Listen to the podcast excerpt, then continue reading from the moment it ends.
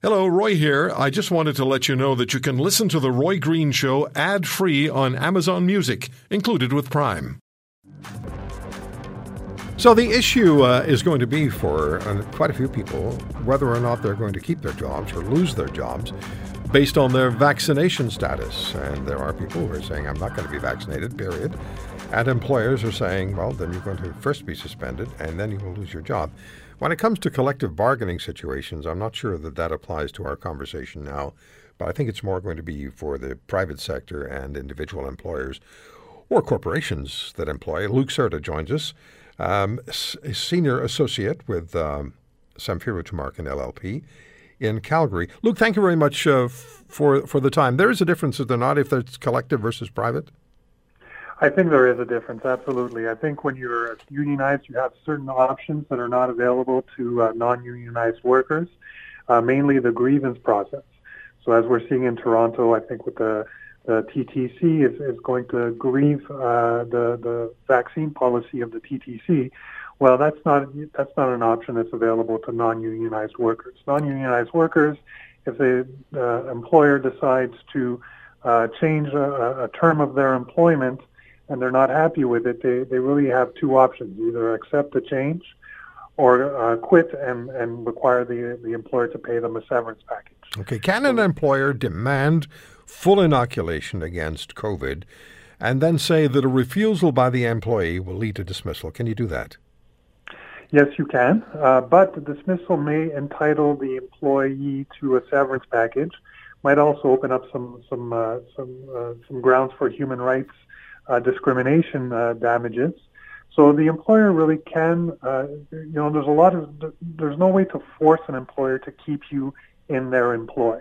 Mm-hmm. If the, the employer decides they don't want you to work there anymore, there's nothing that can really be done in any case except, you know, go after severance or other damages. Okay. There's a global news story about British Columbia workers asking if a vaccinated employee can refuse to work alongside someone who is unvaccinated. I'm sure the question is being asked in BC, but I suspect it's probably being asked in other provinces as well. What's the uh, what's the situation as far as that's concerned? Well, again, uh, when you're in a non-unionized environment, either the vaccinated employee or the unvaccinated employee are a little bit at the mercy of the employer in the sense that if the employer decides to, you know, grant that request, and that's done, but there's nothing really uh, requiring the employer to grant that request uh, unless it falls within, uh, you know, uh, occupational health and safety laws, which in my in, in my view this wouldn't apply. So, you know, it's, it, there's there's a lot of latitude in the non-unionized context for the employer to manage their operation as they see fit. Does the employer have uh, responsibility at all to provide options to employees, such as we'll give you the opportunity to work from home, particularly if during the pandemic the employee's already been working from home? Yes. So, uh, just to, to, to, reiterate this point, I mean, the employer can terminate these employees if it wants to, but it has to pro- provide a severance package. Right. A lot of employers are, are, are instead taking the view that they can terminate employees for cause, which is to not pay them a severance package. And I think this is going to be a challenge when they try to explain this potentially to a judge. Well, my employee could have worked from home, sure. My employee could have gotten, you know, rapid testing every day, sure, but that wasn't good enough for me. I wanted it, uh, my employee to be vaccinated, so I terminated them for cause and didn't give them a severance package. I don't think that's really going to fly with judges who see that these other options could have been readily available. Have we run into this kind of situation previously in Canada where individual rights and public health have appear to be potentially on a collision course?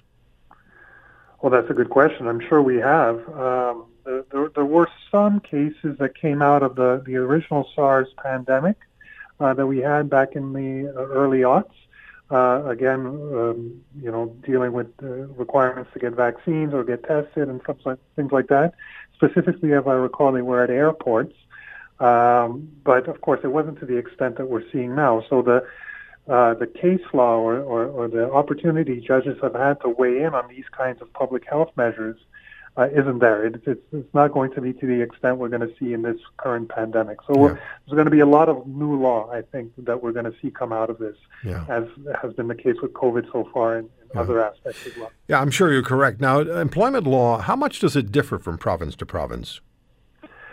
Well, so it differs a lot, I would say, between Quebec and the other provinces. Quebec is uses uh, uh, a law that is descended from the French system.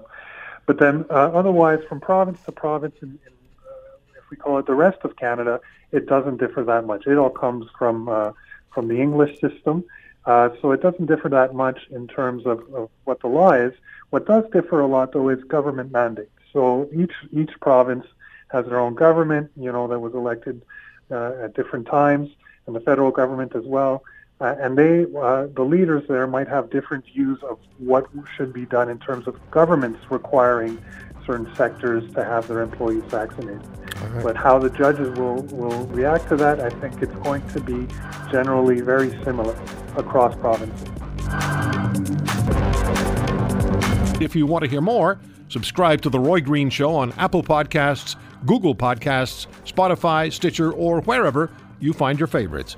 And if you like what you hear, leave us a review and tell a friend. I'm Roy Green. Have a great weekend.